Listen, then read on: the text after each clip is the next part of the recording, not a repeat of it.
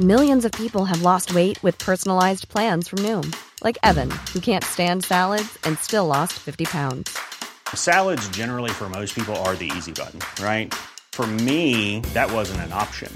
I never really was a salad guy. That's just not who I am. But Noom worked for me. Get your personalized plan today at Noom.com. Real Noom user compensated to provide their story. In four weeks, the typical Noom user can expect to lose one to two pounds per week. Individual results may vary. Heraldo Radio. El dedo en la llaga. Había una vez un mundo en el que nadie creía. Un país de historias inexplicables. Una nación con personajes asombrosos. Santo Tomás tenía razón.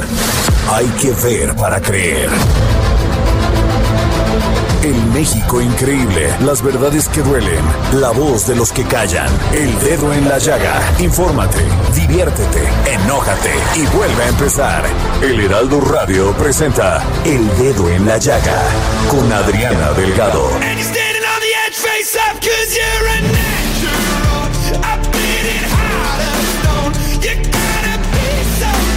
Y así iniciamos este dedo en la llaga de este viernes 24 de noviembre y estamos escuchando Natural con Imagine Dragon.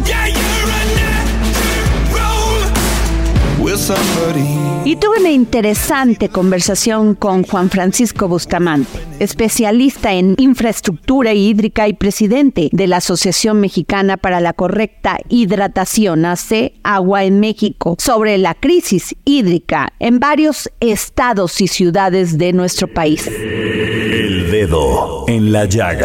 Y tengo en la línea al maestro Juan Francisco Bustamante, especialista en infraestructura hídrica por la Yokohama International University de Japón y presidente de la Asociación Mexicana para la Correcta Hidratación AC Agua en México. Y es que la crisis hídrica en la Ciudad de México, Estado de México, Querétaro y Hidalgo ya hizo precisamente crisis porque el Cuxamala se está secando, maestro. Así es, Adriana. Muchas gracias a ti y a todo tu auditorio. Fíjate que estamos viviendo una crisis que ya llevamos varios años. Llevamos dos años de, del fenómeno de la niña, un año del fenómeno del niño, pero venimos arrastrando este problema de gestión del agua a nivel nacional. Y bueno, la Ciudad de México no es una excepción, ¿no? Tenemos el problema del cambio climático, que es más que nada un cambio en el status quo del ciclo del agua. O sea, donde, donde no llovía, llueve. Donde llovía mucho, llueve más. Donde debería de llover, no llueve por largos periodos y vemos el problema de la sequía en México que hemos estado arrastrando ya por tercer año consecutivo y que está afectando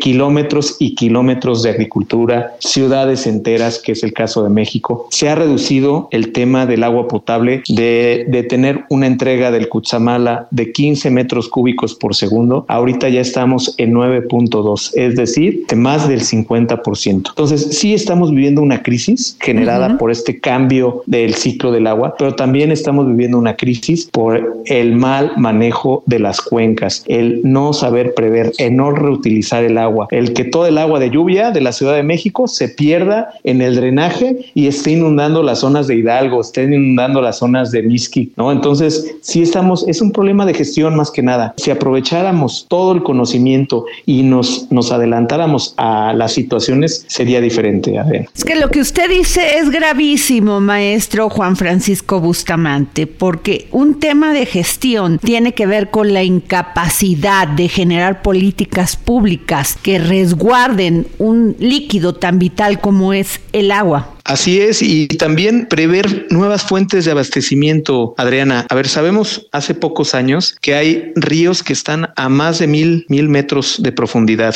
Sabemos que también la sobreexplotación del Valle de México está causando que la ciudad se, se hunda con un promedio de 15 y en algunos puntos 70 centímetros al año. Entonces, si estamos viendo que la sobreexplotación está causando esto, que la infraestructura es insuficiente para sacar el agua. Estamos invirtiendo más de 20 mil millones de pesos en el túnel emisor oriente, ¿no? En el drenaje profundo también fueron una cantidad de millones considerables. Yo creo que también deberíamos de cambiar nuestros hábitos. Prácticamente el 100% de las fuentes superficiales están contaminadas, ¿no? Entonces ya es un, un tema de olvido de más de 50 años y ahorita estamos tratando de revertir el panorama, ¿no? Estamos tratando de, de, de hacer sustentable la situación cuando ya está, estamos rebasados, ¿no? Yo me pregunto, hace unos seis años se construyó la tercera línea de alta presión, la cual pues ahora está subutilizada, ya ni siquiera se ocupa para, para mandar el agua necesaria para la Ciudad de México, ya se tiene que reducir. ¿Por qué? Porque no previmos esta situación. Ahora, estamos viendo estos fenómenos, como bien dice usted, el de la niña y el fenómeno del niño, que provoca el sobrecalentamiento del agua oceánica, como en el caso de esta terrible tragedia de Acapulco Guerrero, ¿no? Olas de calor y déficit de precipitaciones del 30% que se han registrado este año. No está lloviendo. Y sin embargo, ¿qué hacen estas poblaciones donde las personas no tienen la capacitación para cuidar el agua, para cuidar el medio ambiente? Lo ensucian, siguen llenando de basura y hay una contaminación terrible como pasó en Gilotepec, Estado de México, de petróleo, de aceite y todo mundo se lava las manos. Así es, así es. Mira, el, el problema, lo repito, es, es ya estamos rebasados. Mira, por un lado estamos peleándonos de que las purificadoras no tienen una concesión o, o no tienen mantenimiento de sus concesiones. Sin embargo, el mayor consumo de agua potable es por estos negocios de rellenadoras que se surten de los organismos operadores, de los mismos pozos concesionados de las ciudades, ¿no? Y que están teniendo afectaciones por el hundimiento, ¿no? Entonces, es una falta de visión en las políticas públicas, es una falta de visión por parte de las autoridades, por parte de los gobernantes, pero también es una falta de visión por parte de toda la población que use el agua indiscriminadamente, no la paga, no le importa no pagarla. Si le suben un peso, empieza a reclamar cuando sabemos que el costo del agua es mucho mayor de lo que estamos pagando. El costo de no pagar el agua se evidencia en el caso de las fugas. El 40% del agua se pierde en la red en la Ciudad de México. Vamos, es un fenómeno que ya estamos rebasados. ¿Qué tenemos que hacer? Empezar a hacer conciencia. ¿Desde qué agua estoy tomando? No puede ser que no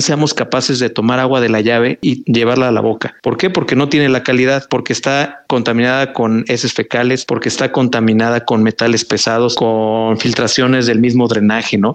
Ya nos acostumbramos a ese mal y no tenemos una capacidad de revertirlo. Tenemos que hacer conciencia de lo que estamos utilizando ya está mal y tenemos que hacer un grito a los organismos operadores, uh -huh. a las autoridades, decirles ya basta, necesitamos tener agua de calidad en nuestra casa y eso es responsabilidad de ustedes. Nosotros vamos a pagar el agua claro. con mucho gusto, los costos que sean necesarios, pero ustedes tienen la responsabilidad de darnos el agua que necesitamos para vivir. Oye, yo sí le quiero preguntar esto, maestro Juan Francisco Bustamante, porque efectivamente no hay agua en muchas partes o a veces una vez cada mes o una vez cada 15 días. Y si no, estas personas pagan pipas. ¿De dónde Así obtienen es. esos negocios, esas pipas, el agua? Si es que no hay. ¿Y de quién es este negocio? Mira, las pipas obtienen el agua de muchas fuentes. O sea, puede ser de un pozo del municipio, puede ser de un pozo privado. El tema es que la red de distribución está colapsada. Es el caso de Catepec. El 70% del agua que reciben las personas uh -huh. es de pipas concesionadas. Y pues ese es un negocio que alguien lo maneja, ¿no?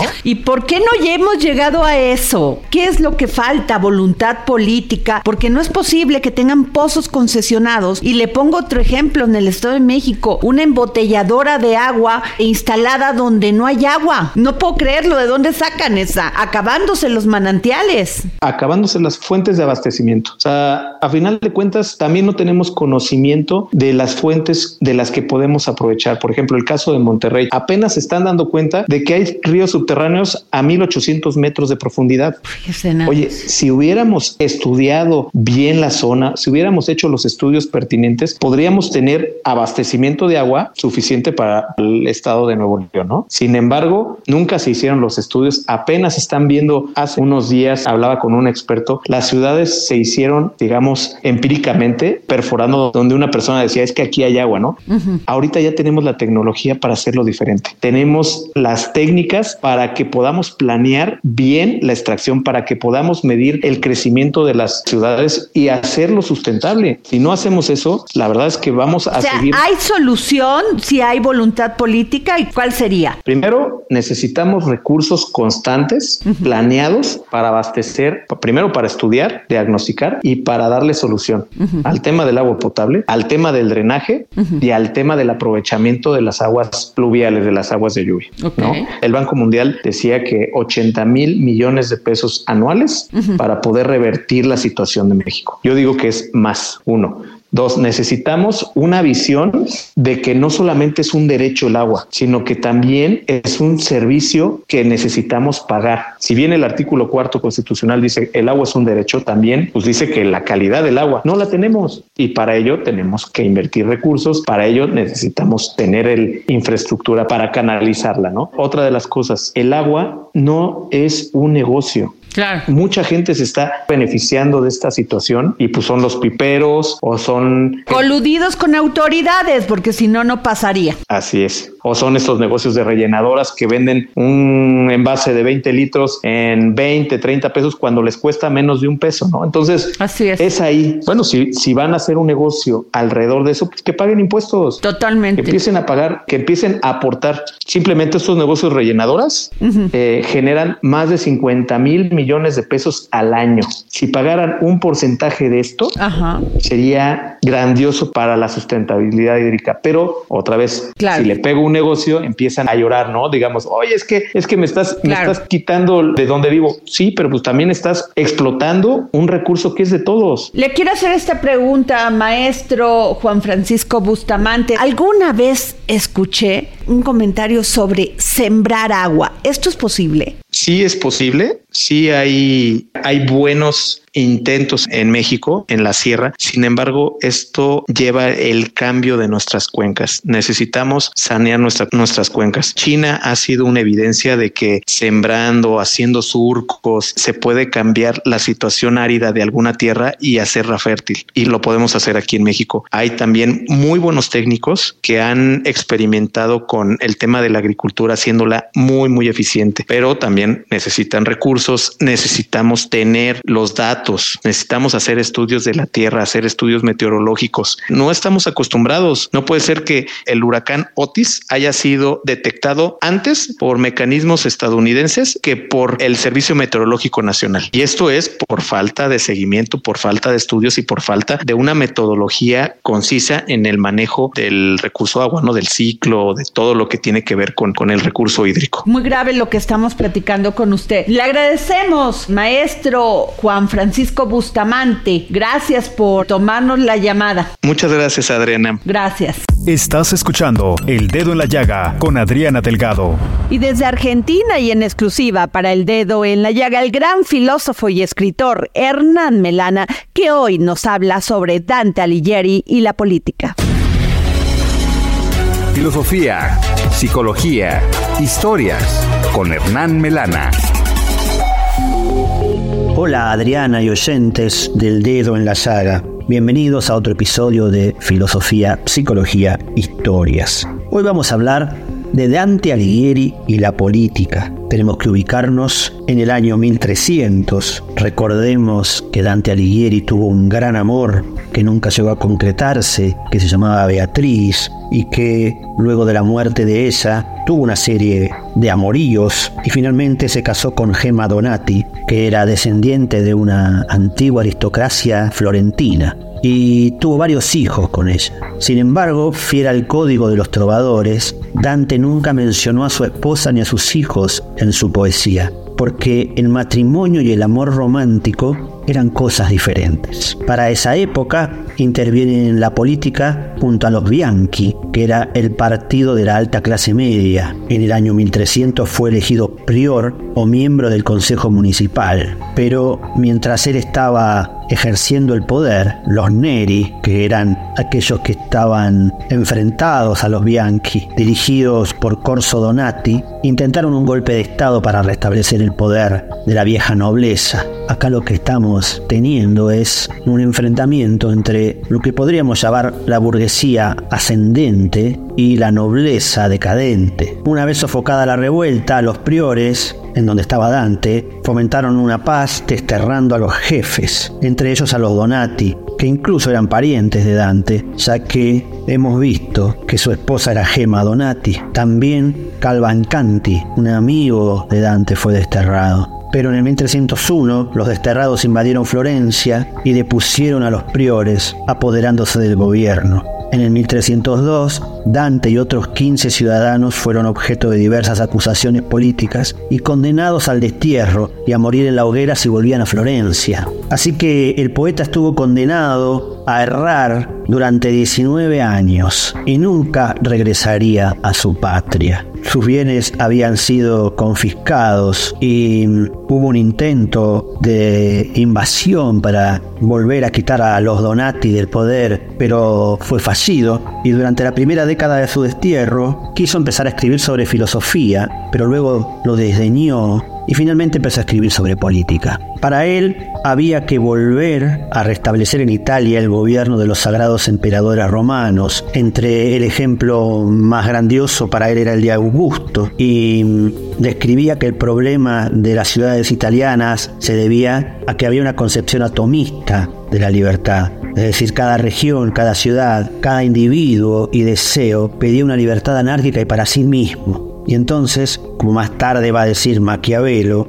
necesitaba un poder que coordine a estos individuos y a estas ciudades en un todo ordenado, dentro del cual los hombres pudieran trabajar y vivir en seguridad y en paz. Así que escribe con fecha desconocida un tratado llamado La monarquía, que fue escrito en latín, que era el lenguaje de la filosofía, y en el cual Dante dice que el ser humano tiene como función principal la de ser un intelectual, y que la vida intelectual solo se puede desarrollar cuando hay paz, cuando hay un gobierno ideal, que sería un Estado mundial, que pudiese mantener un orden estable, justo, uniforme sobre toda la tierra, y ese Estado sería esta correspondencia al poder del orden celestial establecido por Dios. Y como ya hemos dicho, la Roma imperial fue una organización que más se aproximó a este Estado internacional. Y hasta Cristo manifestó que había que aceptar la política de los Césares. También decía Dante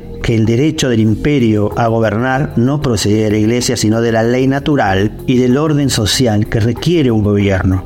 Hacia el final de su vida, por un decreto, se ofreció una amnistía a todos los desterrados de Florencia, con la condición de que pagasen una multa. Y un amigo de Dante le escribió una carta contándole de esta proclama y Dante le responderá una carta de la que voy a leer un fragmento para despedirme, en donde se ve la convicción y los valores morales del poeta y este fragmento de esta carta dice así. Por tu carta, que recibí con el respeto y afecto debidos, he visto con agradecido corazón cuán caro es a tu alma mi regreso a mi patria. Este es pues el glorioso modo por el que Dante Alighieri es llamado de nuevo a su patria, después de un destierro pacientemente sufrido. Dios guarde a un hombre que predica la justicia de pagar su dinero a los que cometen injusticia como si fueran sus bienhechores. Este no es el modo de regresar a mi país. Si no puedo entrar en Florencia de otra manera, no entraré nunca en ella. Gracias, Adriana, y oyentes del dedo en la saga. Si quieren escuchar más episodios de filosofía, psicología, historias, pueden hacerlo a través de diferentes redes sociales como Spotify, Spreaker y YouTube. Soy Hernán Melana y espero encontrarme con ustedes nuevamente la próxima semana. Viernes, viernes, viernes con el historiador Ignacio Anaya que hoy en sus cápsulas del pasado nos habla sobre la otra cara de los políticos y las historias surreales de ellos. Cápsulas del pasado con el historiador Ignacio Anaya. Hola Adriana, Hola amigas y amigos del Dedo en la Llaga y esta es mi cápsula del pasado. En la esfera del poder, donde los mandatarios se convierten en símbolos de sus naciones, sus vidas privadas a menudo permanecen ocultas, revelando un laberinto de creencias y prácticas que desafían la percepción pública. A lo largo de la historia, algunos líderes han fusionado lo personal con lo político, de maneras que parecen trascender la realidad cotidiana. Así, se meten en un espectro surrealista en el tejido de su gobernanza. Recientemente, el presidente electo de Argentina, Javier Milei, ha capturado la atención no solo por su política, sino por sus notorias prácticas personales. Los informes sugieren un hombre que se comunica con su perro fallecido, consulta a sus mascotas para la estrategia política y sigue consejos divinos, acciones que distan mucho de la racionalidad esperada de un líder. Más allá de la excentricidad, estas acciones plantean preguntas profundas sobre la influencia de lo esotérico en las decisiones de Estado. Mirando hacia atrás encontramos a Francisco I. Madero, cuyo breve mandato estuvo impregnado del espiritismo. En la turbulencia de la revolución, sus consultas a los espíritus y su fe en la comunicación con el más allá generaron tanto seguimiento como escarnio. Esta dualidad espiritual política refleja una dimensión humana compleja, donde la búsqueda de la guía trascendental y la responsabilidad terrenal se entrelazan. Estos líderes, con sus costumbres impregnadas de lo místico, representan una faceta del poder raramente discutida en foros públicos. Mientras que la política se percibe como el reino de la lógica y la estrategia, estas historias privadas revelan un enigma, la presencia de lo irracional y lo incomprensible dentro de los palacios de la razón. La vida privada de un mandatario, a menudo ignorada o deliberadamente oculta, puede ser un espejo de sus creencias más profundas y de su visión del mundo. Por ejemplo, la clonación de mascotas en el caso de Javier Milei, la comunicación con espíritus y la búsqueda de consejos celestiales pueden parecer triviales o disparatadas, pero revelan una humanidad que la política tiende a suprimir. La narrativa que surge de tales revelaciones personales es fascinante y nos obliga a reconsiderar nuestras expectativas de los líderes. Actualmente la sociedad valora la transparencia, la comprensión de la integralidad del ser humano detrás del título puede ofrecer una perspectiva más matizada de la toma de decisiones políticas. Puede ser que en algunos casos la intuición y la fe en lo inusual inspiren políticas con un alcance más allá de lo convencional. Hay que preguntarnos eso. La historia está salpicada de figuras que han recurrido a lo místico para navegar por los mares tormentosos del poder. Estas historias nos desafían a ampliar nuestra concepción de liderazgo y a aceptar que las idiosincrasias personales pueden estar detrás de aquellos quienes nos gobiernan. Al reflexionar sobre las vidas privadas de los mandatarios, se devela un espectro más amplio de la experiencia humana, una que abarca tanto la esfera visible del poder como los rincones ocultos del alma. En última instancia, estas vidas surreales nos recuerdan que la política, por muy estructurada que sea, es una creación humana, sujeta a las mismas peculiaridades que definen nuestra existencia. Eso sí, hay que cuestionar qué tanto estas peculiaridades se meten en las decisiones de estos líderes, ya que no solo los afectan a ellos, sino a toda la población. Espero que les haya gustado este episodio y recuerden escucharnos cada semana. Muchas gracias y hasta la próxima.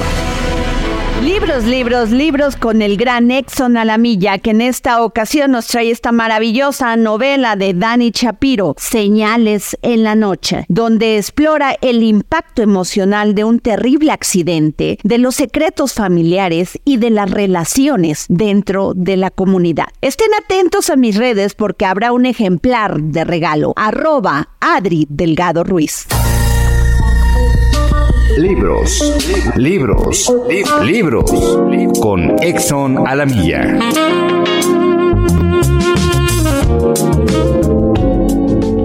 Gracias, querida Adriana. Audiencia del dedo en la llaga. Hoy les vengo a recomendar la novela Señales de la Noche de la escritora norteamericana Dani Shafiro, publicado en español por ADN. Todo comienza una noche de verano de 1985. Tres adolescentes han estado bebiendo, deciden usar un coche y en un instante todo cambia en Division Street.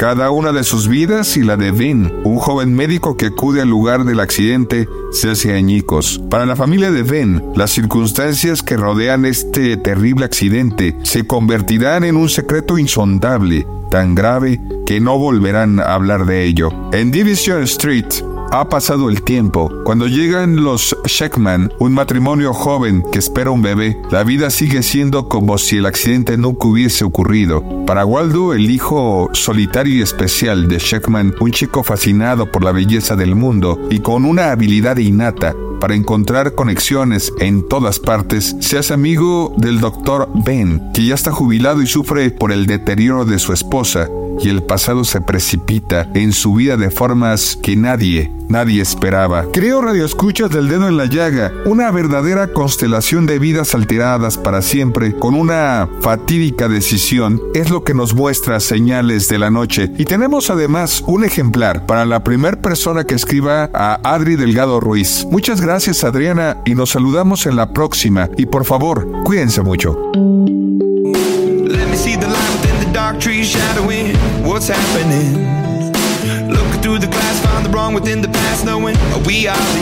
Y nos vamos a un corte para seguir poniendo el dedo en la llaga en este viernes 24 de noviembre.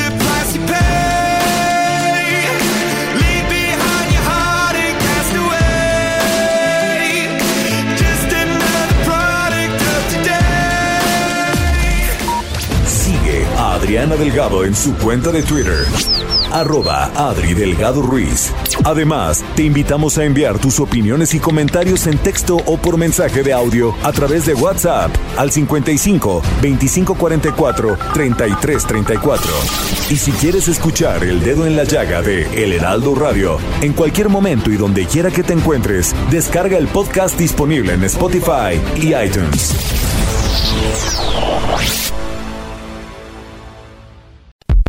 Sigue a Adriana Delgado en su cuenta.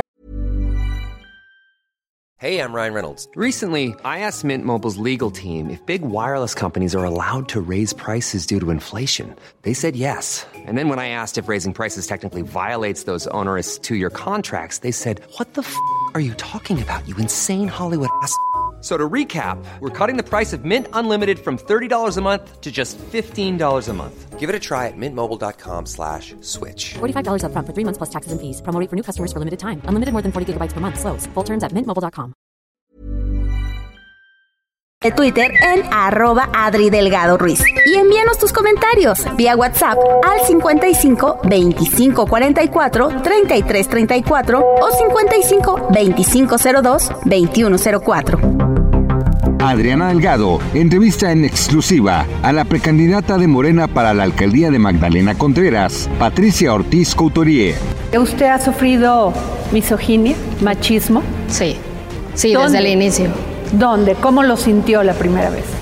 Bastante complicado. Tenía eh, 26 años. Justo me habían pedido que participara en el proceso electoral de 2015 y se me acercaron eh, mujeres poco más grandes que sí eran del partido, que se decían de izquierda, eh, que hablaban de feminismo y me dijeron que yo tenía varios problemas para poder eh, ir a competir. Mujeres feministas.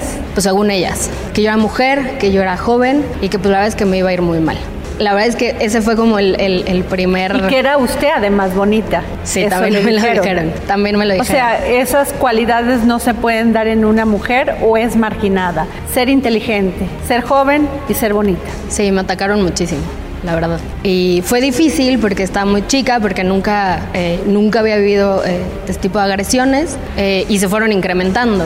Que si yo eh, había sido una imposición, que si yo no tenía trayectoria, que lo de jóvenes no valía, que, eh, que unos eran más fundadores que otros. Y al inicio sí, empezó, empezó dentro del partido. Pues digo, al final uno va agarrando experiencia y pues la piel se va haciendo un poco más gruesa, pero siempre hay señalamientos por eso, como una mujer como tú no nos puede gobernar.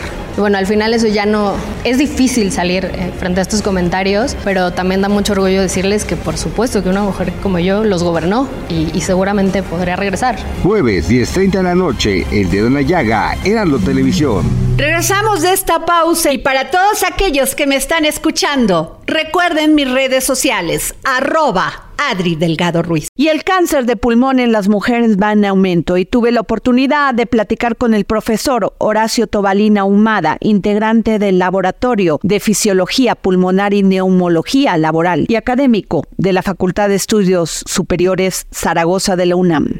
El dedo en la llaga. Y tengo en la línea el profesor Horacio Tobalina Humada, integrante del Laboratorio de Fisiología Pulmonar y Neumología Laboral y Académico de la Facultad de Estudios Superiores Zaragoza de la UNAM. ¿Cómo está, doctor? Muy buenas tardes. Ah, pues muy bien. Aquí estoy contento de estar con ustedes. Y es que el cáncer de pulmón está en aumento en mujeres y es el segundo tipo de cáncer más común en los hombres. ¿Por qué ha crecido tanto en las mujeres? Doctor? Bueno, estábamos revisando en las, eh, a propósito del Día Mundial del Cáncer de Pulmón y lo que veíamos, eh, y eso se ve a nivel internacional, hay, esta tendencia a que mientras en los hombres eh, mayores de 40, ¿no? 60, se ha estabilizado, inclusive, no es el caso de nuestro país, pero otros países incluso ha disminuido, en las mujeres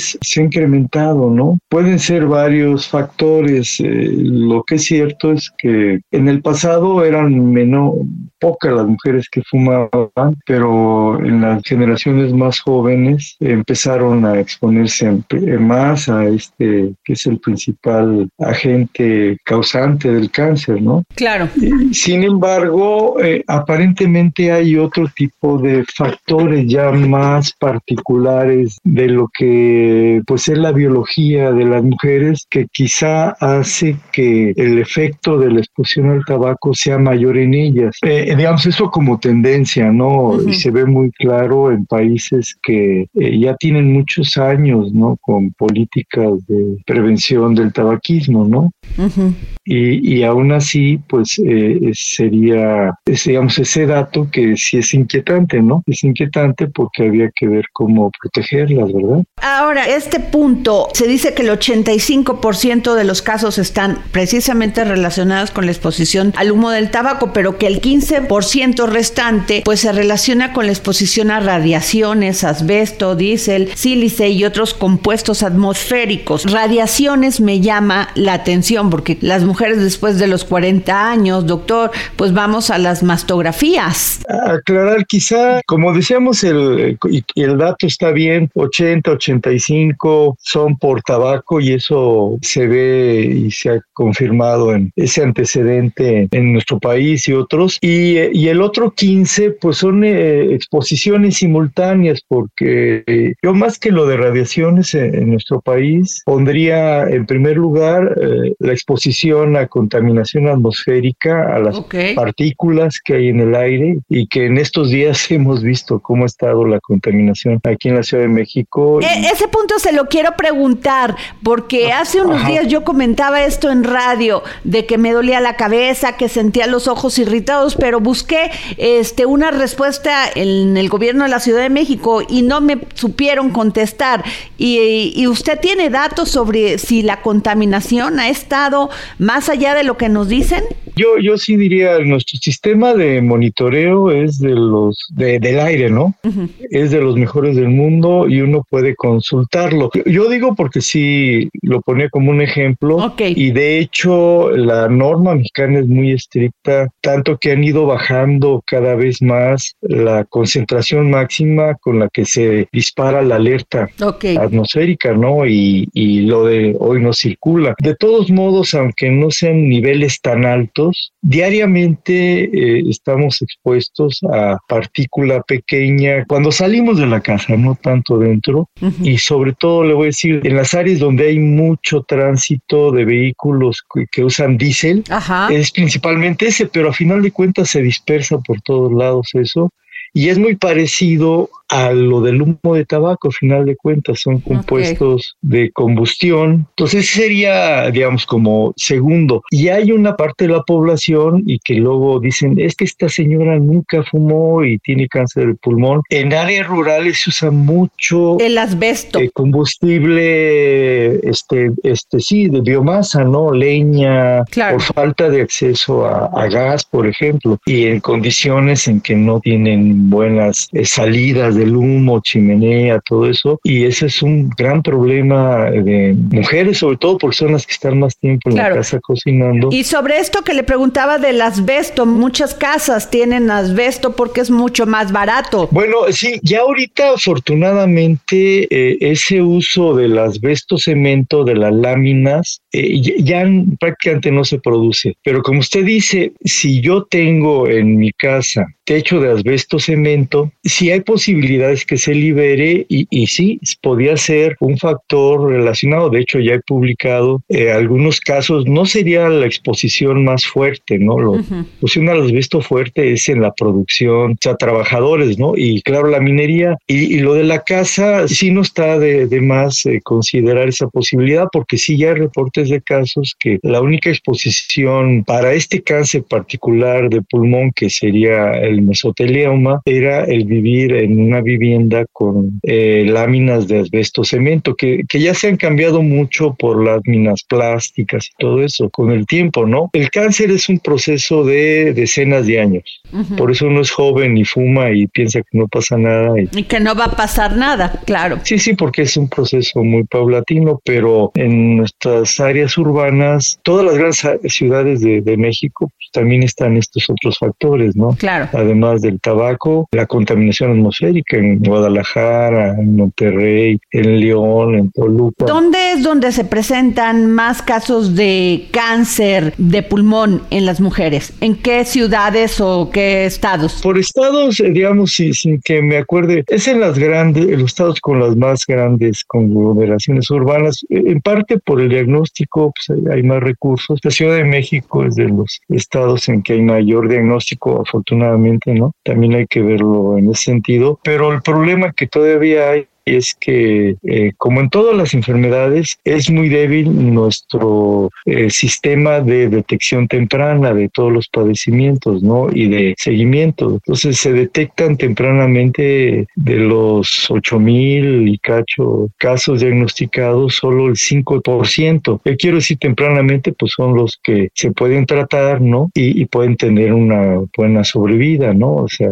más de 5 años o hasta más, ¿no? Entonces, la mayoría ya llegan en estadios muy avanzados y la mortalidad por eso es tan alta, o sea, es del prácticamente casi el 90%, ¿no? En periodos muy cortos, ¿no?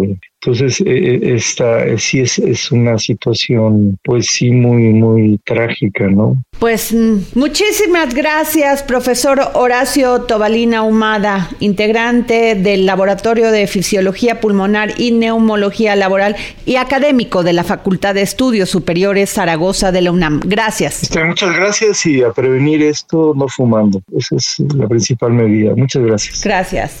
Estás escuchando a Adriana Delgado en El Dedo en la Llaga.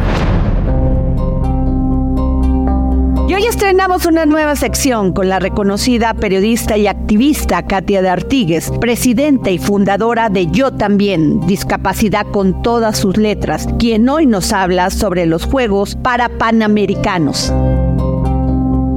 Hola Adriana, ¿cómo estás? Qué gusto saludarte hoy a ti y a todo el auditorio. Pues hoy les quiero platicar de los Juegos para Panamericanos que actualmente se están desarrollando en Chile. Empezaron el 17 de noviembre, terminan este domingo 26 de noviembre y bueno, ¿qué te digo? Ha sido una fiesta de mm, resistencia, de resiliencia, de coraje de parte de nuestros atletas mexicanos. Hay alrededor de 1900 atletas originarios de 33 países y México participa con 182. 106 hombres y 76 mujeres y hasta ahorita llevamos 95 medallas, 24 de oro, 31 de plata y 40 de bronce. Hemos participado, bueno, pues en 14 de 18 deportes diferentes que incluyen tenis de mesa, para tiro con arco, bocia y bueno, la alberca ha sido una fiesta. Siempre de, eh, agradezco la dedicación de los y las atletas con discapacidad que nos dan ejemplos entrañables y memorables de superación. Vaya, casi de estoicismo, porque todos sabemos que los apoyos nunca alcanzan, y mucho menos en este gobierno. De drama han sido los momentos del segundo y tercer levantamiento de pesas de nuestra tetracampeona Amalia Pérez. Aunque no ganó el oro, se quedó con la plata. ¿Quién le quita su lugar? La verdad es que nadie. De Ojito Remy, bueno, ¿qué te digo? O sea, ver competir a tres hermanos en una alberca, Jesús, Juan y Raúl Gutiérrez, ha sido hermoso. Dos ya subieron al podio juntos. Bueno, ¿qué agua toma esa familia? Nelly Miranda, otra nadadora, es como dice una de nuestras colaboradoras, y Beto Ángel, una mujer súper fregona. A sus 51 años tiene seis medallas, dos de oro, tres de plata y una de bronce. En Bocia, que es un deporte que inició para personas con parálisis cerebral y en el que ahora participan personas con discapacidad motriz de todo tipo, ganamos dos medallas de oro históricas gracias a Karina Martínez y Eduardo Sánchez y una de bronce de Carla Manuel, que fue la primera medallista en esta disciplina. Allá hay un futuro que seguir, igual que otro deportista llamado Ángel Camacho, nadador, que tiene dos oros con récord además y dos platas. Diego López ganó su tercer oro en la alberca también y espero uno más, lleva un total de cinco medallas. Hasta ahora Brasil está en el número uno del medallero de manera indiscutible con 248 medallas, imagínate. Le sigue Estados Unidos con 109, o sea, una diferencia desde el doble de Brasil sobre Estados Unidos. Y luego está Colombia con 117 y México está arañando el tercer lugar hasta ahorita con 95. Y la verdad es que vale la pena reconocer este esfuerzo de nuestros deportistas con discapacidad porque como tú sabes, pues los apoyos no son muchos. Y te doy solo un dato. Hay una beca vitalicia de apoyo a deportistas que ganaron una medalla en justas olímpicas y paralímpicas que tienen ya 18 años de, de darse, que cumplirá en 2026 dos décadas de su instalación. Sin embargo, desde que fue creada no ha habido ningún ni el correspondiente a la inflación por lo que vale cada día menos. Son 208 ciudadanos los beneficiarios hasta ahora de apoyo vitalicio que reciben este beneficio que representa, fíjate, para un país 2.194.000 pesos mensuales es poco, o sea, para cualquier persona es muchísimo, ¿no? Pero para un país es poco y se distribuyen dependiendo si ganaron medalla de oro, plata o bronce en alguna disciplina olímpica o paralímpica. En fin, que los invito a que sigan los Juegos para Panamericanos 2023 desde Santiago de Chile. A través de ello también que estamos haciendo un esfuerzo importante de la cobertura de estos juegos apasionantes. Nuestra página es www.yotambién.mx y muchísimas gracias por este espacio Adriana, que tengan muy buen fin de semana. Nuestra sección Guerreras de la Libertad, lideresas políticas, activistas sociales, artistas y defensoras de los derechos de la mujer nos enseñan que no hay límites cuando se trata de luchar por lo que creen. La resiliencia, el coraje y la determinación son la principal característica de estas mujeres que han desafiado barreras en búsqueda de la libertad. Y en esta ocasión tenemos a mi querida Bexabe Romero, artista visual y poeta. Pues tengo la fortuna de pertenecer a una familia que aprecia mucho esa forma de conocimiento. Entonces siempre estuve cerca de la danza, de la música, toqué el piano 14 años, baile ballet también muchos años, siempre me llevaban a museos. La semana más importante para mí era la feria del libro, ¿no? Mi papá siempre decía que uno es su biblioteca, uno es lo que lee y además tenía la posibilidad de tener un cuarto cerrado y que no me molestaran cuando yo estaba o leyendo, o dibujando, lo que fuera. Entonces yo creo que fue una educación muy privilegiada como mujer en este país, ¿no? Con mucha libertad, pues para ir eligiendo mi camino, ¿no? Yo sí pensaba que tenía que estar muy preparada, que había mucha competencia y que era muy importante sobre todo la historia. Entonces sí aprendí los oficios en Europa y grabado y dibujo y mosaico, de todo aprendí, ¿no? Pero sentía que había un hueco, por ejemplo, en, en la historia de arte prehispánico, en la historia de arte colonial. Eh, uno puede terminar la carrera en este país sin tener una iniciación para apreciar la estética del arte prehispánico, ¿no? Pues yo creo que el arte es un termómetro de, de nuestro tiempo, ¿no? Tiene que ser, si es contemporáneo, con el tiempo. Y pues me ha tocado eh, desde que empecé mi primera participación en una bienal in situ que fue en Tijuana, San Diego, pues fue muy, muy fuerte la experiencia de ver un muro que entraba hasta el mar, de ver todos los días estas, eh,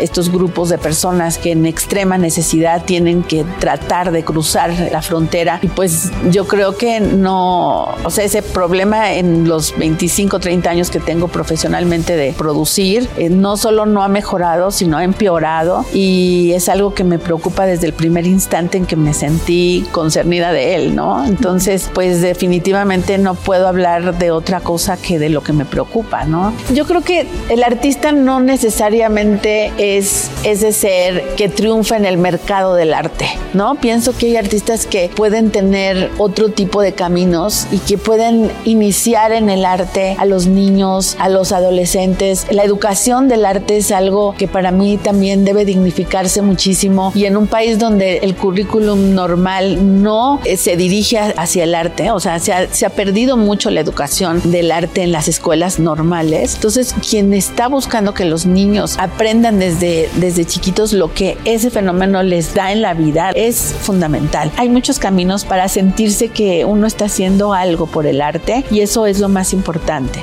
Yo definiría lo que hago como el jugar a cambiar los significados de las cosas más simples, de las cosas más cotidianas. Mi intención es que con el espectador juguemos a darle sentido a lo mejor algo que estaba en la basura, a algo que siempre vemos en la casa y no habíamos pensado que podía significar algo más, ¿no? Pienso que el arte, el que trasciende, el que, el que va a consignarse en una historia, tiene que ver con esa vocación de ser termómetro de una época y en ese sentido requiere de investigación, de historia y de todas las demás facultades que tenemos como ser humano, que esa es la suerte de un artista, que no tiene que ser solo la razón como en un científico, ¿no? Eh, uno puede echar mano de la sensibilidad, echar mano de la espiritualidad, puede echar mano de todas las capacidades que tenemos como ser humanos para sentir y asimilar lo que estamos viviendo. ¿Y usted sabe cómo se utiliza la inteligencia artificial en la medicina y cuál es su grado de empatía? Escuchemos a Maribel Ramírez Coronel, gran periodista en temas de salud.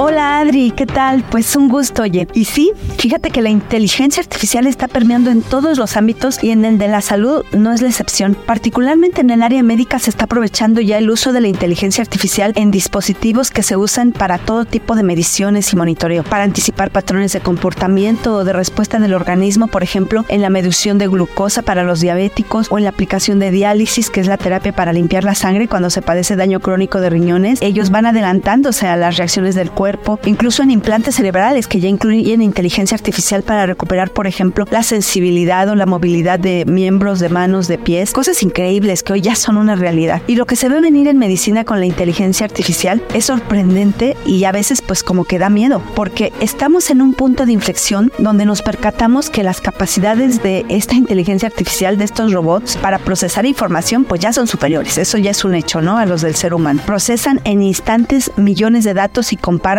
algo que nosotros como humanos no podemos. Pero ahora también están denotando tener habilidades que desde siempre hemos asumido como exclusivamente humanas y no. Hablamos ya no solo del coeficiente intelectual, sino de habilidades sensitivas y cognitivas como la empatía o la persuasión. Es sorprendente que apenas a un año de que nació el chat GPT, porque pues realmente es un bebé, sus capacidades se expanden a velocidad acelerada. Sus habilidades van más allá de escribir y de hablar con las personas. Pueden comparar, analizar, bromear, o sea, una plata te puedes hacer con el chat GPT y bueno, pues con las otras versiones nuevas que están saliendo, la de Google, la de Twitter que ahora se llama X, que vienen con mucha fuerza. El temor es que las máquinas puedan desplazar la mano de obra humana, pero pues todo está por verse porque con todas estas habilidades podemos pensar en que más bien pueden ser una oportunidad enorme en medicina, tal cual, porque pueden ayudarnos en muchas cosas que hoy los médicos profesionales o en general los profesionales de la salud no les da tiempo. Por ejemplo, el robot de inteligencia artificial puede llegar para cuando un paciente, o sea, nosotros que llegamos al consultorio, nos tome nuestros signos vitales, nos pregunte todo nuestro historial clínico, tome nota y nos dedique incluso un buen tiempo a saber cómo nos sentimos, no solo de nuestras dolencias físicas, sino emocionales y que haga un seguimiento del historial clínico mucho más puntual por el tiempo que puede dedicar antes de que eh, nosotros lleguemos ya en el momento de llegar al médico, este reafirme el diagnóstico y le mande ya el tratamiento. Entonces, la verdad, estamos ante una época que todo está por verse, que genera temores, pero enormes expectativas porque puede venir una nueva era cognitiva de la inteligencia artificial. Hoy es viernes de comer y beber bien. ¿Y quién más que Miriam Lira y su momento GastroLab? GastroLab. Historia, recetas, materia prima y un sinfín de cosas que a todos nos interesan. Hola, ¿qué tal Adri? Amigos del dedo de la llaga, feliz viernes para todos ustedes y hoy es un día muy especial porque alrededor del mundo se sigue celebrando un día muy especial, el Día de Acción de Gracias, sobre todo en Estados Unidos. Y es que este día es una festividad profundamente arraigada en la cultura estadounidense. Es tanto un símbolo de gratitud como una celebración de la gastronomía. Su origen se remonta a 1621, cuando los colonos y los nativos estadounidenses compartieron una comida para celebrar la cosecha. Este evento es considerado como el primer día de acción de gracias. La tradición gastronómica de esta festividad ha evolucionado considerablemente desde entonces. El pavo, ahora un elemento central en este día, no fue siempre el protagonista. En los primeros banquetes era más común encontrar venado y aves silvestres. Con el tiempo, el pavo se convirtió en el plato principal debido a su tamaño, lo que lo hacía ideal para alimentar a grupos grandes y su disponibilidad en todo el país. Además del pavo, otros platos como el puré de papas, el relleno, la salsa de arándanos y el pastel de calabaza se han convertido en elementos esenciales de esta celebración.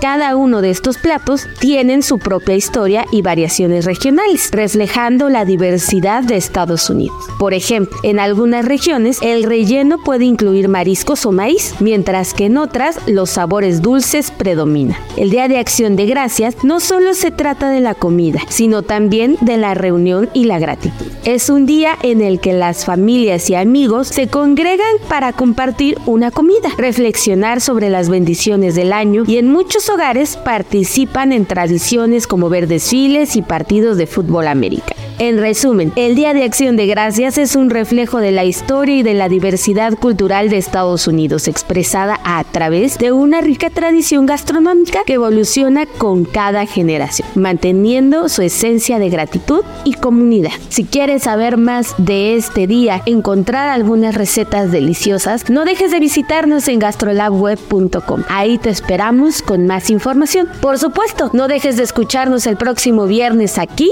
en El Dedo en la Llaga. Let me see the line within the dark trees shadowing what's happening. Looking through the glass, find the wrong within the past, knowing we are the youth. Muchísimas gracias por escucharnos, pero sobre todo gracias por permitirnos entrar en su corazón. Tenga usted un gran fin de semana con sus seres queridos y abríguese, abríguese bien.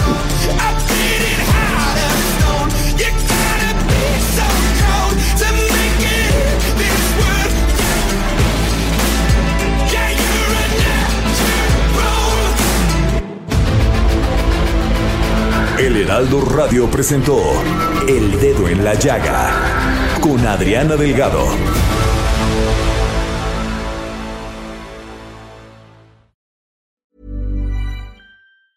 Planning for your next trip? Elevate your travel style with Quince. Quince has all the jet setting essentials you'll want for your next getaway, like European linen, premium luggage options, buttery soft Italian leather bags, and so much more. And is all priced at 50 to 80% less than similar brands.